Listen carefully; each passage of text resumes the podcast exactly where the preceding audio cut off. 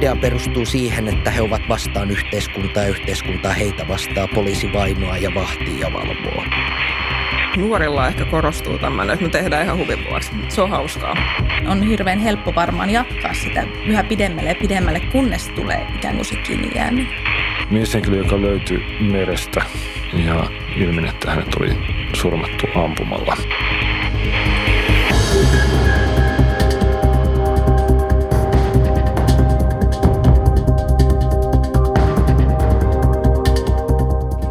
Kuulusteluhuone on keskusrikospoliisin podcast, joka esittelee ihmisiä talon sisältä ja kertoo tositarinoita kentältä. Minä olen viraston viestintäpäällikkö Anna Tsaref. Tässä jaksossa puhutaan yhteiskunnan reunalla eri tavoin elävistä ihmisistä.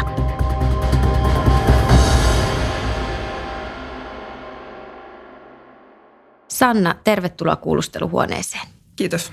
Sä työskentelet poliisin kyberrikostorjuntakeskuksessa, eli kyberkeskuksessa vanhempana rikoskonstaapelina, ja tässä podcastissa ei ihan sun työn luonteen takia käytetä sukunimeä. Mutta siis työarjessa sä oot kohdannut useiden esitutkintojen aikana suunnilleen 15 nuorta hakkeria, joiden kanssa oot keskustellut hyvinkin paljon kuulustelujen yhteydessä. Niin millaisista rikoksista näitä nuoria on yleisimmin epäilty?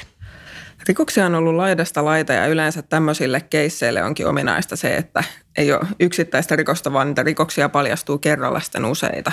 Ja niitä on ollut ihan laidasta laitaa, eli tosiaan lievimmästä päästä se, että käytetään esimerkiksi jonkun kolmannen osapuolen käyttäjätunnus salasanaa johonkin palveluun oikeudettomasti. Eli esimerkiksi Netflixiin kirjaudutaan ja katsotaan sieltä ilmaiseksi sarjoja tai kuunnellaan Spotifyta. Eli tämmöisissä rikoksissa on nimenomaan se taloudellinen puoli – mikä sitä motivoi. Ja sitten täällä on toisessa ääripäässä esimerkiksi semmoista rikokset, missä onnistutaan lamauttaa yhden yrityksen toiminta kokonaan vaikka päiviksi verkkohyökkäyksellä. Ja sitten siihen väliin mahtuu kaiken näköistä, että ehkä niin kuin isoimpana on noussut esiin semmoinen, että kokeillaan erilaisia tietoverkko rikostyövälineitä, jotka mahdollistaa esimerkiksi tietomurron tekemisen.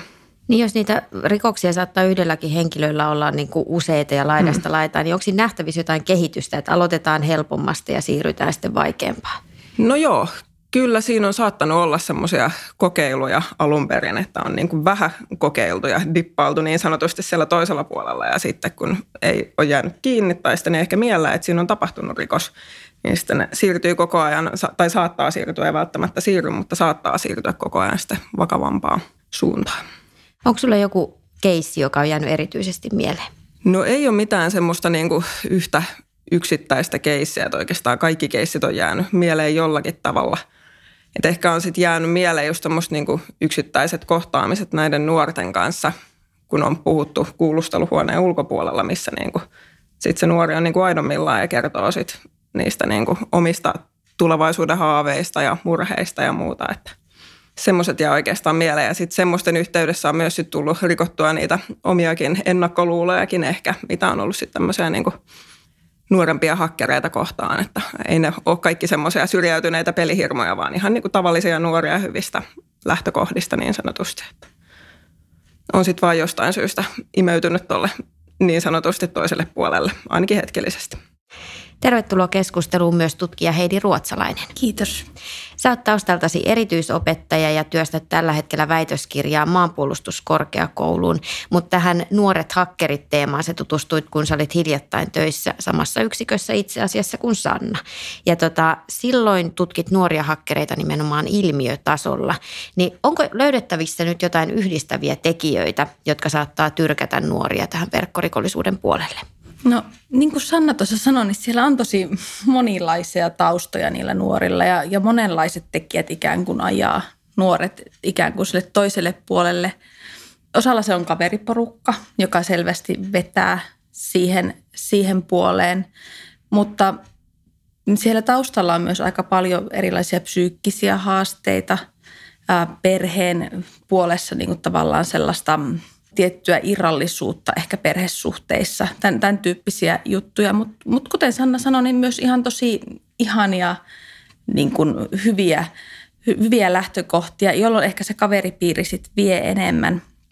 Mukana, mutta mut jos katsotaan ihan kansainvälisen tutkimuksen kenttää, niin siellä niin kuin tosi laajasti näyttää korostuvan tietyt diagnoosit. Esimerkiksi Aspergerin diagnoosi ja sitten epäsosiaalinen persoonallisuushäiriö on toinen, joka nousee siellä kansainvälisessä tutkimuksessa hyvin vahvasti esille.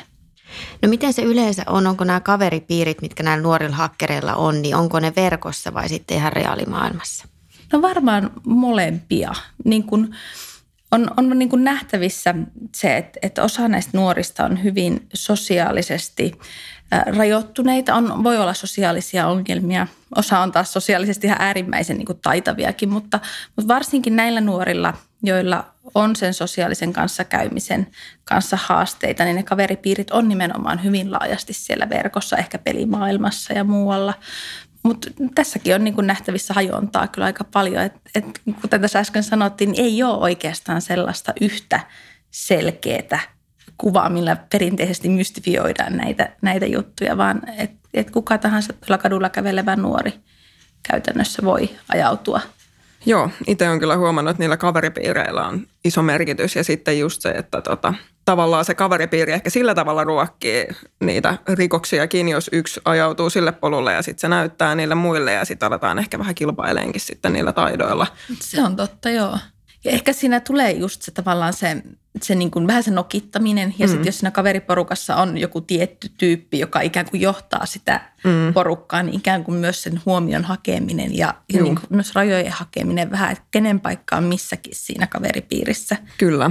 Ja sitten jos tavallaan kaikki kaverit tekee sitä, niin sitten siinä saattaa hämärtyä itsellä se käsitys, että okei, onko tämä nyt edes väärin tämä, mitä tehdään, no, Totta. jos se on ihan niin kuin business as usual tavallaan mm. tällä alalla. Niin eikä ikään kuin jäädä edes kiinni siitä niin kuin mm. kauhean helposti, niin Niinpä. tavallaan on hirveän helppo varmaan jatkaa sitä yhä pidemmälle ja pidemmälle, kunnes tulee ikään kuin se kiinni jääminen. Kyllä, ja sitten kun se tapahtuu verkossa, niin sitä ehkä pidetään niin vakavana, koska se mm. ei konkretisoidu tällä tavalla, niin kuin reaalimaailman rikokset. Niin, se jää varmaan aika abstraktille tasolle nuorille mm. niin kuin siinä kohtaa, mm. en, ennen kuin sitten lävähtää eteen se, että mitäs kaikkea tuli tehtyä. No miten te olette maininnut sen taloudellisen motiivin ja sitten myöskin sen ehkä, että kilpaillaan kaveripiirissä. Minkälaisia muita motiiveja on ollut nähtävissä, että miksi näitä rikoksia tehdään? No nuorilla ehkä korostuu tämmöinen, että me tehdään ihan huvin vuoksi. Se on hauskaa. Nähdään, että joku verkkosivusto on vaikka alhaalla, niin sille voidaan sitten porukalla nauraa. Tai sitten jos jossain pelifoorumilla vaikka joku toinen pelaaja on kohdellut sua kaltoin, niin sitten saatetaan niin kuin kostaa tavallaan se mm-hmm. sitten tälle toiselle pelaajalle.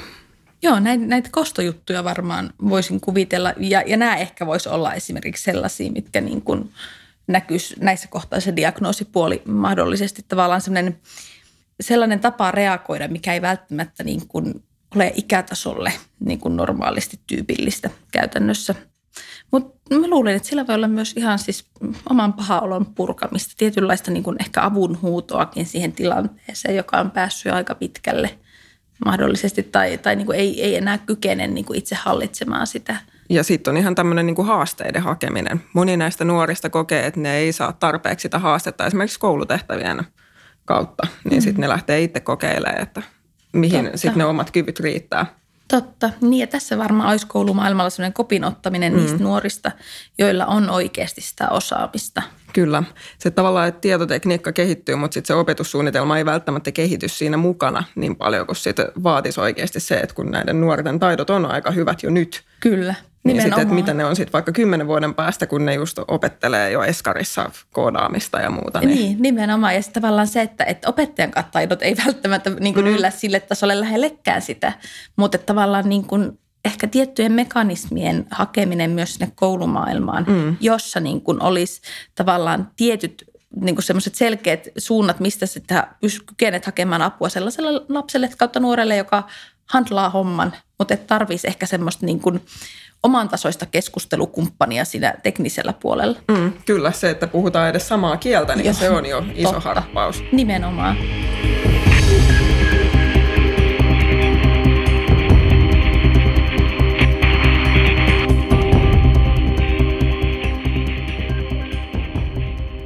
Tietoverkkorikoksiin liittyen puhutaan nykyisin erityisesti niin paljon esimerkiksi valtiollisista toimijoista. Niin tota, onko tullut nyt esiin sellaisia tapauksia, että nuoret olisi toiminut vaikka jonkun valtion, järjestäytyneen rikollisryhmän tai vaikka terroristisen järjestön lukuun? Kansainvälisessä tutkimuksessa se jonkun verran tulee esille. Mä luulen, että se on sellainen ilmiö, joka on kasvamaan päin ja niin kuin varmasti meilläkin niin kuin selkeä uhka tulevaisuudessa. Kun nuoret oppii yhä taitavammaksi, yhä niin kuin nuorempana, niin tavallaan myöskin se omien toimien niin kuin hahmottaminen ja ymmärtäminen ja ne seurausten ymmärtäminen, tai se, että jos, jos joku valtiollinen taho haluaisi vaikuttaa, niin tällaisten nuorten kautta, joilla ei ole ymmärrystä siitä kokonaiskuvasta, mi- mihin ikään kuin sillä vaikutetaan, niin onhan se ihan valtava riski. Ja, ja niin kuin se, se on yksi sellainen niin kuin asia, mikä pitää ihan ehdottomasti ymmärtää ja ottaa huomioon. Mikä näistä nuorista tekee niin kuin sen lisäksi, että he eivät välttämättä ymmärrä tekojensa seurauksia, niin semmoisen otollisen kohteen rekrytoijille? No heitä on varmaan aika helppo, voisin kuvitella, suhteellisen helppo, suhteellisen edullisesti varmasti mm. saada mukaan. Siis Kyllä, sä saat rahaa ja kyllähän se imartelee, kun joku tulee kysyä nimenomaan mm. sua. Niin, nimenomaan. Voisitko sä tehdä tämän? Kyllä, nimenomaan. Ja tavallaan se, ne summat on kuitenkin suhteellisen pieniä ja, ja välttämättä kaikkeen ei tarvita ihan äärimmäisen vahvaa teknistä osaamista. Pimeän verkon puolelta kykenee niin kuin vähemmilläkin taidoilla hankkimaan kaiken näköistä, mutta tavallaan sillä voidaan myös häivyttää sitä, että kuka toimii, missä mm. toimii, miten toimii. Jo hybridivaikuttamisen termistä voidaan olla montaa mieltä, mutta siis käytännössä hybridiä parhaimmillaanhan tällainen niin kuin valtiotasolla olisi. Ja, ja sinällään niin kuin sisäisen turvallisuuden kannalta aika merkittävä asia rikokset kuitenkin siirtyy enenevissä määrin verkkoon. Totta kai siitä osaamisesta ollaan koko ajan enemmän ja enemmän kiinnostuneita. Mm. Ja sitten jos mietitään, että, että tekijät on niin kuin yhä nuorempia ja nuorempia, niin rikosoikeudellinen vastuu ja muu mm. vastaava, niin kuin vaikka 13-vuotiaskin voi olla aika tota, kova tekijä, siis teknisesti myös hyvin lahjakas. lahjakas. Ja niin kuin, tämä on nyt se syy, niin kuin minkä takia myös kouluissa pitäisi yhä enemmän ja enemmän niin kuin ikään kuin kulkea rinnalla siinä kehityksessä, mikä siinä nuorella mm. on myös tietoteknisellä puolella. Niin, se tosiaan kiinnostava kysymys on ehkä se, että, että niin kuin tulevaisuuden kannalta, että kun lapsia opetetaan jo eskarista lähtien koodaamaan, niin mitä te luulette, että, että minkälainen tämä tulevaisuus nimenomaan sen kannalta on, että, että kuinka taitavia hakkereita meillä on kohta? Aika paha kysymys. Joo, kyllä. Kyllähän ne taidot kehittyy koko ajan sen tekniikan mukana. Ja siinä pitäisi olla se vastuu ja etiikka sit siellä mm. oppilaitoksessa mukana. Ja mun mielestä tämmöiset oppilaitokset, varsinkin tietotekniikka-painotteiset, on otollisia kohteita sitten myös niin kuin siihen ennaltaistavaan toimintaan. Et siellä on opettajilla sitä osaamista, ja ne pystyy ehkä jo näkemään ennalta, että okei, tämä on ehkä semmoinen kaveri, joka saattaisi sille rikollisen polulle sit siirtyä. Mm. Että on kiinnostunut semmoisista asioista, mitkä ei välttämättä niin. Ihan niin kuin. Ja tavallaan se kouluilla on tavallaan, niin kuin, ollaan yleensä sillä lailla aika pinnalla ilmiöissä tai niin kuin huomataan tiettyjä asioita koulumaailmassa niin kuin paljon nopeammin kuin mitä se sitten ehkä kotona huomataan. Mm. Mutta e- ehkä siinä suhteessa opettajat tai koulumaailma ylipäätään on ennemmin niin kuin kartalla asioiden tilasta kuin mitä kotiväki on. Ja kotiväelle se voi tulla aika lailla yllätyksenä.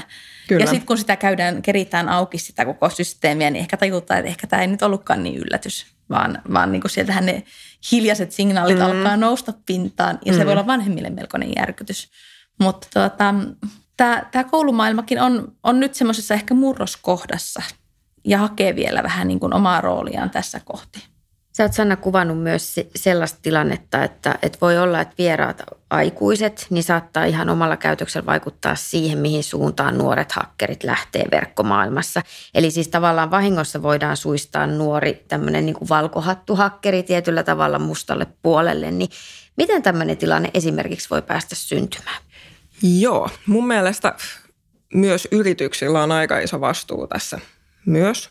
On tullut ilmi tapauksia, missä nuori on havainnut esimerkiksi tietoturva-aukon siellä sen yrityksen sivuilla. Ja hän on ilmoittanut ehkä siitä sille yritykselle, josta sitten se vastaus ei ole ollut ihan asiallinen tälle nuorelle tai sitä ei ole vastattu ollenkaan tai on naurettu ihan päin näköä niin ehkä semmoisissa tapauksissa kannattaa miettiä vähän, että miten siihen nuoren yhteydenottoon reagoi, koska tämmöisen jälkeen se nuori saattaa sitten itse käyttää sitä tietoturvaukkoa hyväksi tai myydä sen eteenpäin semmoiselle, ketä se asia oikeasti kiinnostaa. Ja sitten se tulee takaisin sinne yrityksen pöydälle sitten se sama ongelma mietittäväksi.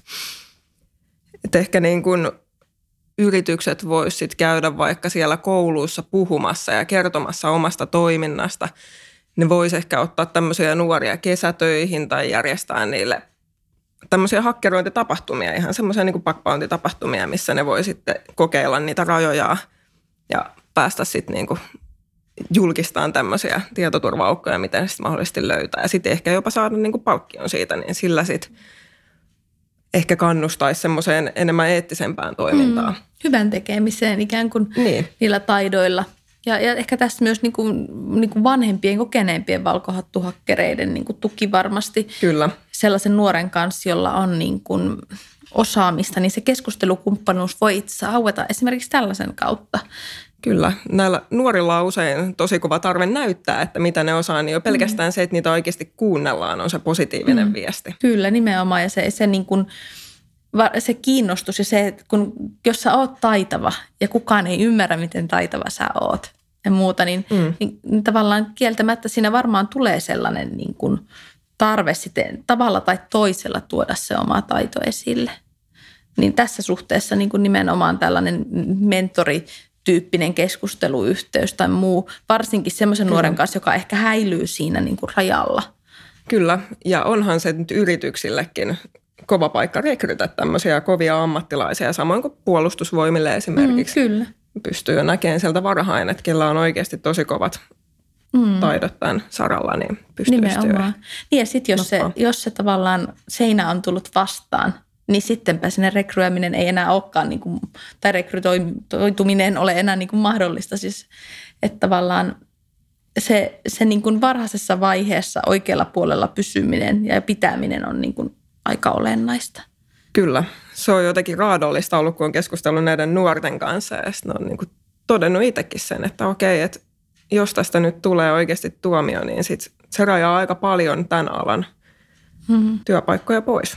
Nimenomaan. Ja tässä kohtaa sitten niin kuin nuori, joka elää hetkessä ja ehkä ajattelee myös aika mustavalkoisesti, niin hän voi ajatella sitten siinä kohtaa, että mulla ei ole enää mitään menetettävää. Kyllä, kaikki millään meni ei enää jo. mitään väliä. Mm. Niinpä.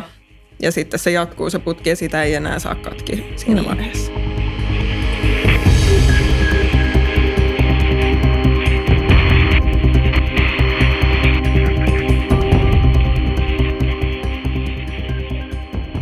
Myös viranomaisilla saattaa olla roolinsa nuoren tukemisessa kohti laillista verkkokäyttäytymistä. Alankomaissa, jossa nuoret verkkorikolliset ovat jo verrattain iso ongelma, on kokeiltu Hack Right-nimistä interventiomallia, jossa nuoren hakkerin rikoskierre pyritään katkaisemaan heti alkuun. Mallissa ensimmäistä kertaa tietoverkkorikoksista kiinni jääneet nuoret kohtaavat rikostensa uhreja. Heitä koulutetaan siitä, mikä on rikollista toimintaa tietoverkoissa. He pääsevät tutustumaan uramahdollisuuksiin ja saavat valkohattuhakkerin mentorikseen. Nyt samantyyppistä sisäministeriön sisäisen turvallisuuden rahaston tukemaa ohjelmaa aletaan pilotoida Suomen poliisissa. No Suomessa ei nyt toistaiseksi olla vielä kovin pahassa pulassa tämän ilmiön kanssa, kun puhutaan nuorista hakkereista, mutta niin miksi me tarvitaan tämmöinen ohjelma nyt? No oikeastaan just sen takia, että tämmöisten ongelmien kanssa ei oltaisi jatkossa kappulassa. Yksi poliisin tehtävistä on ennaltaestävä toiminta ja tämä on niin kuin nimenomaan just sitä, että pyrittäisiin jo varhaisessa vaiheessa ehkäiseen näitä nuoria joutumasta sinne rikollisen polulle. Mm. Ja tietysti on myös, jos mietitään koko yhteiskunnan kannalta, niin tietenkin äärimmäisen paljon helpompi tarttua siihen asiaan, kun se ei vielä ole ikään kuin päällä. Ja, ja niin kuin, jos, jos mietitään sitä, että, että niin kuin, mistä aiemmin puhuttiin, sitä niin kuin, yhteiskunnan sisäistä turvallisuutta ja, ja niin kuin vaikka valtiollista vaikuttamista, niin, niin ne on kuitenkin niin valtavan niin kuin koko luokan asioita, että et niin kun niiden ennaltaehkäiseminen on ihan äärimmäisen tärkeää. Se nyt nähdään tietysti jo kansainvälisestä tilanteestakin. Jos ajatellaan suomalaisen yhteiskunnan kannalta, niin, niin varmaan se, että, että näiden nuorten tekemät rikokset, niistä saattaa tulla aika isoja rikosvahinkoja. Ja sitten toinen juttu on se, että myöskin niin kuin esitutkinnan tekeminen on aika kallista. Mutta se viittasit nyt tuohon kansainväliseen tilanteeseen, niin mitä, mitä Heidi tarkoitat sillä tarkalleen ottaen? No jos me katsotaan vaikka No esimerkiksi Ukrainan tilanteessa niin kun on ollut nähtävissä tämmöistä valtiollista vaikuttamista ja se on hyvin paljon niin tietoverkkopohjasta, mutta, mutta tuota, ehkä tämä on semmoinen niin heikko signaali vielä tässä kohtaa, mutta, mutta tämmöinen niin nuorten käyttäminen ikään kuin tiituskoina tietoverkoissa, tällainen niin ää, rekrytoiminen, palkkaaminen, häiritsemään ja muuta, niin, niin tämä on yksi semmoinen ihan selkeä uhkakuva, mikä niin pitää ottaa huomioon.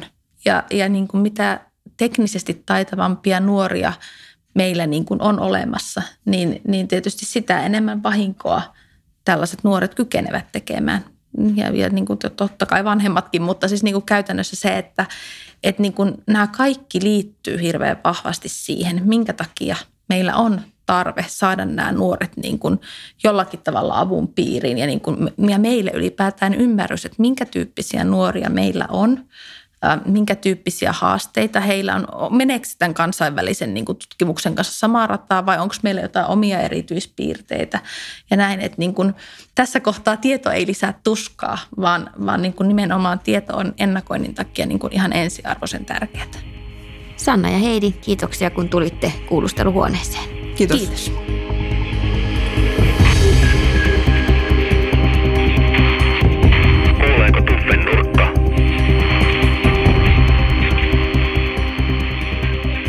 Rikosylikomissario Tuumas Elfgren on työskennellyt keskusrikospoliisissa vuodesta 1976.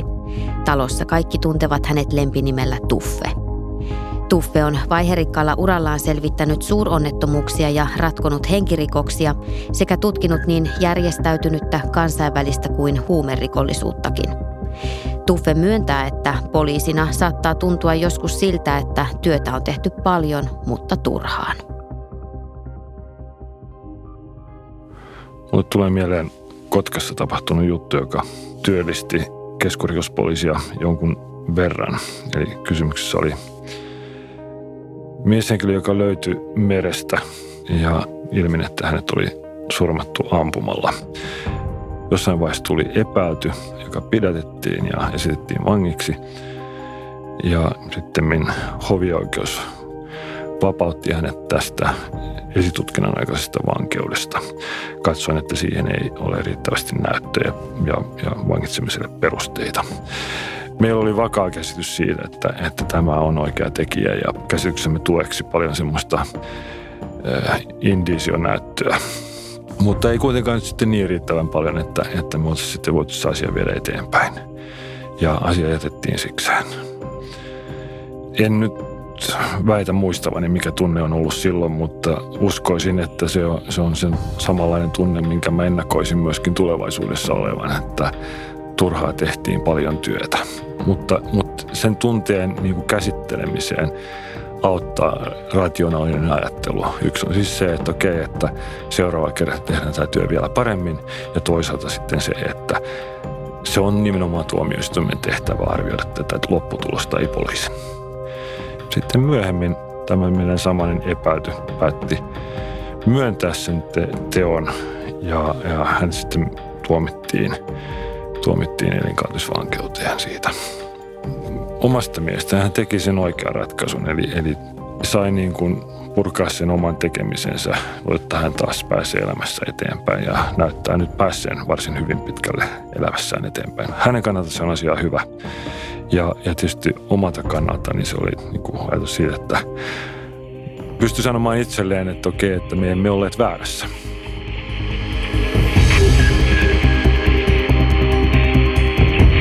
Kuulusteluhuone.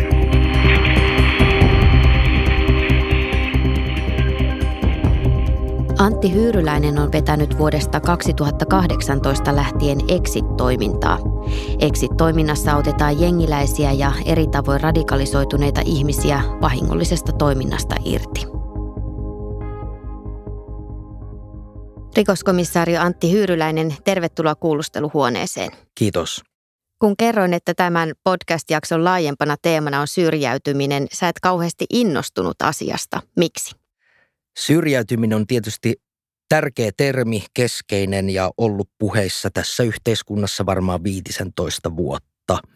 Ja nyt kun kuitenkin poliisin roolista puhutaan syrjäytyminen ja vielä mun tulokulmasta, eli järjestäytynyt rikollisuus, ääriliikkeet, radikalisoituminen, syrjäytyminen itsessään on yksi melkoisen pieni, vaikkakin tärkeä tekijä, joka luo yksilöissä sen kaltaista haavoittuvuutta, että heitä saadaan rekrytoitua niin rikollisuuteen kuin ääriliikkeiden toimintaan mukaan.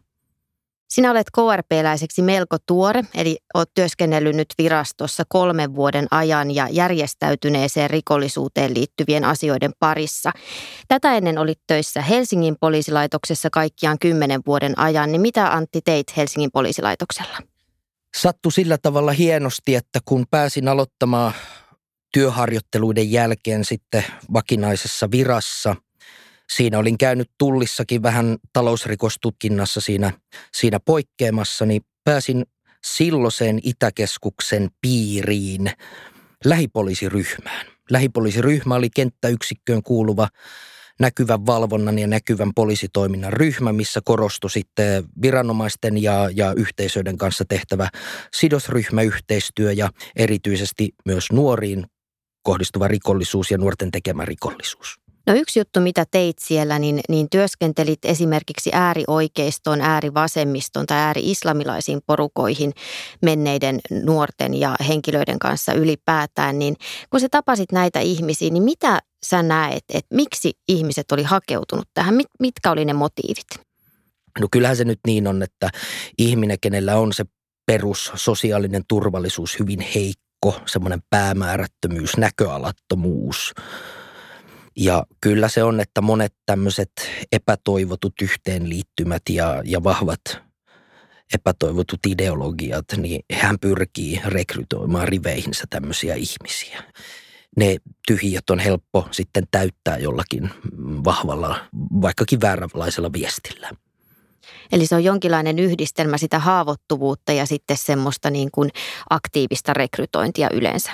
No joo, tietysti nyt puhutaan tästä ääriliikepuolesta eikä niinkään järjestäytyneestä rikollisuudesta, niin kyllä se lähtökohtaisesti on juuri näin, että jos me pyritään kaikkia näitä asioita selittämään vaan sillä, että joku ihminen voi pahoin, hänen sosiaalinen turvallisuutensa on heikko, ei ole näköalaa, ei suuntaa, kenties ylisukupolvisia ongelmia jo taustalla, niin tällä matematiikalla meillä olisi kymmeniä tuhansia ääriliikkeiden jäseniä. Se selitys, tämmöinen syrjäytymiskehitys, se ei valitettavasti selitä sitä kokonaisuutta. Syrjäytymiskehitys ja syrjäytyminen luo sen ihmisen haavoittuvuuden kylläkin ja näköalattomuuden. Mutta sitten tähän tarina astuu se mukaan, että on joku taho, joka suunnitelmallisesti pyrkii näitä ihmisiä rekrytoimaan toimintaan mukaan antamalla merkityksen siihen arkeen ja tekemiseen. No sä sanoit tuossa, viittasit jo tähän sun nykyiseen työhön, eli siihen, että sä nimenomaan nyt rikollisten liivijengiläisten parissa teet työtä, niin miten sä nyt näet, että onko näissä motiiveissa, että miksi ihmiset hakeutuu jengeihin, miksi se menee jengeihin, niin onko niissä mitään samaa, kun puhutaan sitten taas niin kuin ääriliikkeestä, esimerkiksi äärioikeistosta, äärivasemmistosta? Meilläkin helposti me mietitään, että järjestäytyneeseen rikollisuuteen hakeutuu vain niin sanotusti epäonnistujia, hylkiöitä ja reppanoita. Näinkin tapahtuu. Nyt jos me puhutaan järjestäytyneestä rikollisuudesta ja ymmärretään, että mikä se funktio tämmöisellä ryhmittymällä on, on taloudellinen pyrkimys, valta – niin eihän tämmöiseen toimintaan nyt oikeasti rekrytoida pelkästään heikkoja yksilöitä, jotka on näköalattomia, joita voi vaan osoittaa vasemmalle ja oikealle.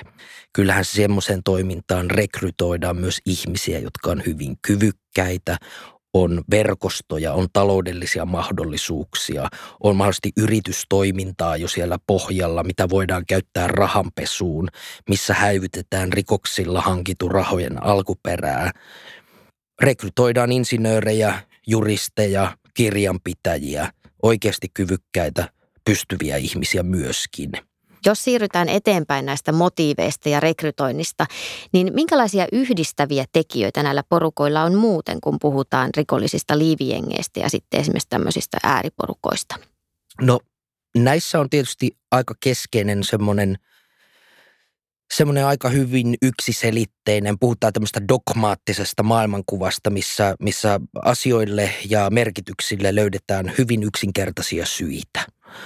Tiukka ryhmäkuri, selkeät käskysuhteet, hierarkia, niissä on tämmöisiä, tämmöisiä toimijoita. Uudet jäsenet pääsee toiminnassa ulkokehälle mukaan ja sitten ansaitsevat kannuksia ja näyttöjä ja kenties pääsevät sitten etenemään siinä hierarkiassa. Jos mietitään vaikka tuommoista rikollista moottoripyöräjengiä – siellä on hyvin keskeinen tämmöinen ideologia, mitä ulospäin näytetään, tämmöinen yhden prosentin ideologia. Perustuu ajatukseen, että he edustaa yhtä prosenttia väestöstä, jotka elää yhteiskunnan normien ulkopuolella.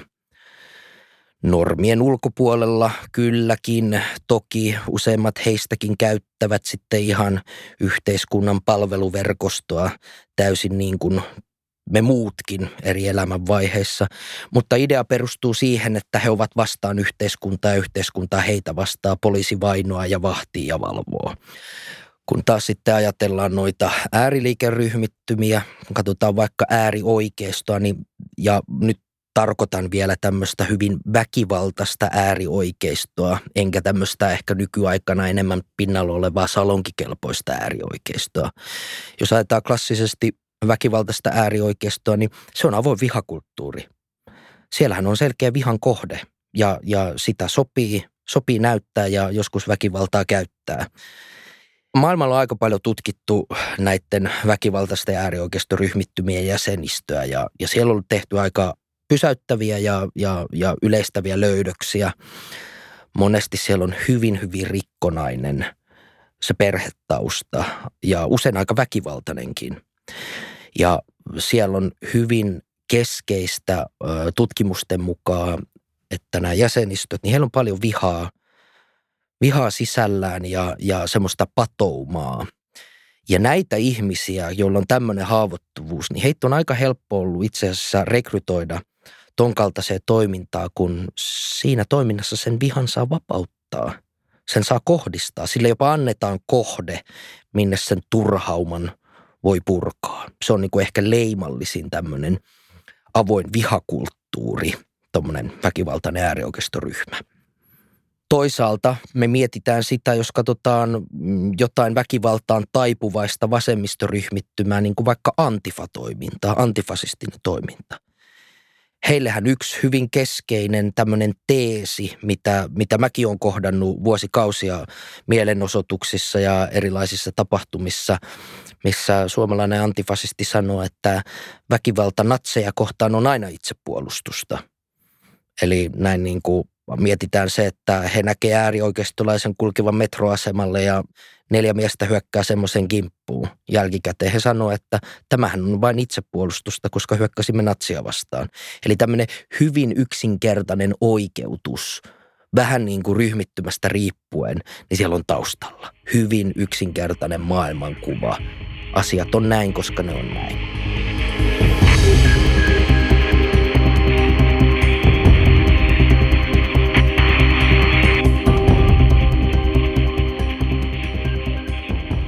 Niin ja siis te tuette nyt nimenomaan näitä irtautumishalukkaita ihmisiä tosi monissa asioissa tarpeen mukaan, esimerkiksi ihan käytännön jutuissa, että järjestelette raha-asioita, tuette siinä. Mutta mikä on se semmoinen ihan keskeisin juttu yleensä, että missä sitä teidän tukea tarvitaan?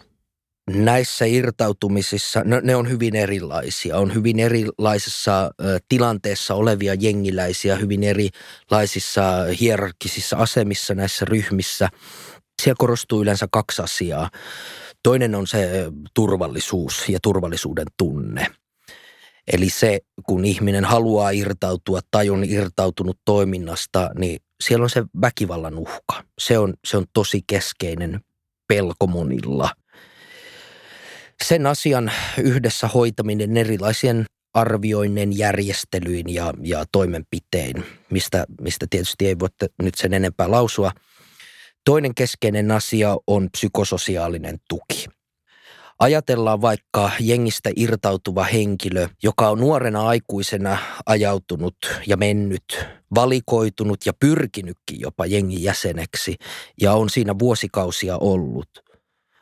Harjoittanut rikollista toimintaa, päihteiden käyttöä ja haluaa irtautua, mutta ei ole mitään positiivisia kiinnittymiskohtia. Ei ole hyviä läheissuhteita, ei ole isän identiteettiä, ei ole ehkä jonkun ammatin osaajan identiteettiä. Eli se koko oma identiteetti perustuu siihen, minä olen jengiläinen, minä olen rikollinen, tällainen olen, enkä muuksi muutu. Niin nyt kun me lähdetään tämmöistä ihmistä valmentamaan, niin positiivisia kiinnittymiskohtia on aika vähän. Ja psykososiaalinen tuki on todennäköisesti silloin hyvin, hyvin pitkä prosessi, jossa ensin pitää pystyä avaamaan tämä ihminen sille muutokselle. No poliisi ei ole ehkä rikollisten liivijengien keskuudessa se kaikkein suosituin toimija ja kaikkein suosituin viranomainen. Miten te saatte luotua luottamuksen näiden ihmisten kanssa, jotka haluaa irtautua? Sen luottamuksen rakentaminen on, on tietysti pitkä tie kun jos ajatellaan tuommoinen ammattirikollinen, joka ajattelee, että nyt keskusrikospoliisi rupeaa heitä auttamaan, niin varmasti siellä herää pieni ajatus, että onko tässä joku ketuhäntä kainalossa. Ja näin ollen exit-toiminnassa ei ole mitään liityntäpintaa mihinkään poliisin tietolähdetoimintaa. Me ei puhuta vanhoista tekemisistä, eli meidän asiakkaiden itse mahdollisesti tekemisistä rikoksista tai joidenkin muiden. Me ei kuunnella sellaisia puheita. Vaikka joku yrittäisi meille puhua niitä, niin me ei kuunnella. Ja siinä on tärkeät on kaksi pointtia. Toinen on se, että tämä pitää meillä sen objektiivisen auttamistulokulman tämän ihmisen tilanteeseen. Ja toinen on se, että se on paras tapa suojella näitä meidän asiakkaita. Kun rikollisryhmät ymmärtää sen, että exit-toiminnassa on tosi korkea tämä eettinen puoli ja niihin vanhoihin rikoksiin ei puututa, niin se tuo turvaa myös meidän asiakkaille näiden jengien taholta.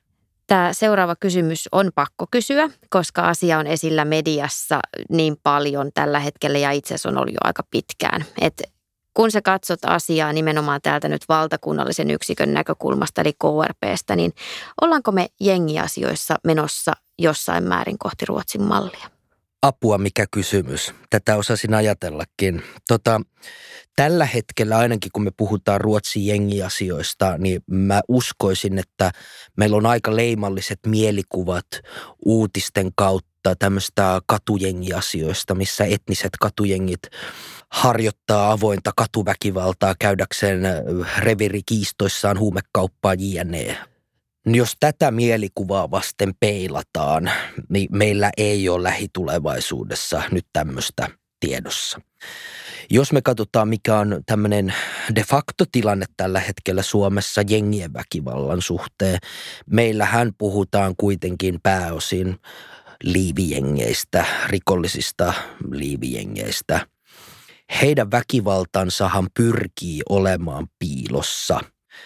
Meillä Lähes joka viikko ö, sairaaloihin hakeutuu jengiläisiä, joita on pahoinpidelty vakavasti, puukotettu tai ammuttu. Ja nämä väkivallan teot on heidän keskinäisiä välien selvittelyitä, velkaasioiden perimisiä ja niin edelleen.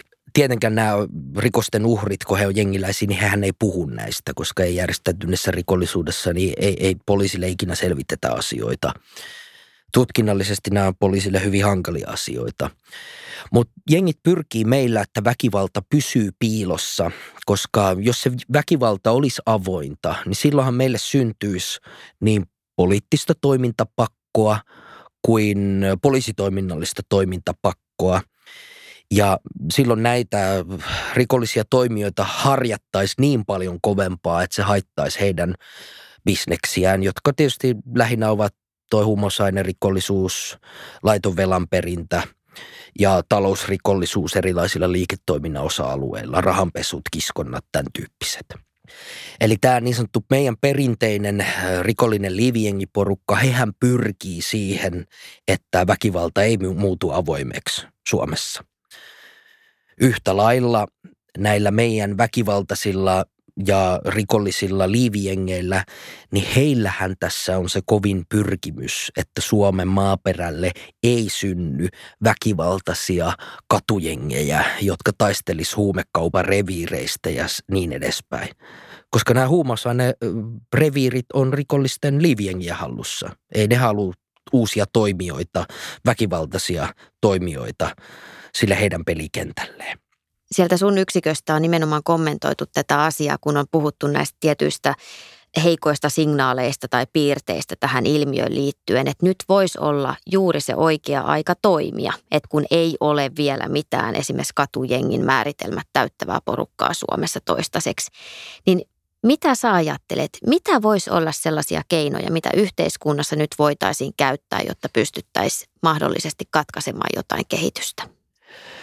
Monialaviranomaistoiminta. Siellähän näitä niin kuin asioita ratkotaan. Mun, mun tausta Helsingissä poliisin ennaltaestävän toiminnan yksikössä on niin kuin antanut mulle tietyn tulokulman ja, ja valmentanut mut tähän sillä tavalla, että se ne suuret onnistumiset, kun me puhutaan semmoisista haitallisista rikosilmiökehityksistä ja muista alueellisesti, paikallisesti, ne onnistumiset tehdään siellä etulinjassa sillä tavalla, että tiedonvaihto niin poliisin kuin sosiaaliviranomaisten, kouluviranomaisten ja perheiden yhteisöjen kanssa onnistuu.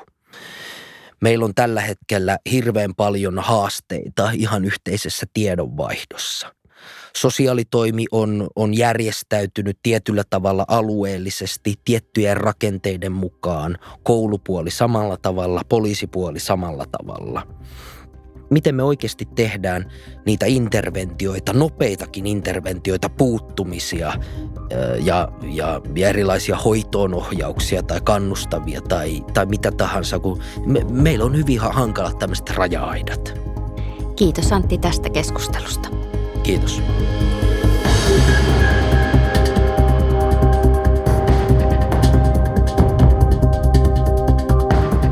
Tämä on keskusrikospoliisin kuulusteluhuone. Löydät kaikki jaksot Spotifysta ja Apple Podcasteista sekä osoitteesta poliisi.fi kautta keskusrikospoliisi. Podcastin on tuottanut Jaksomedia.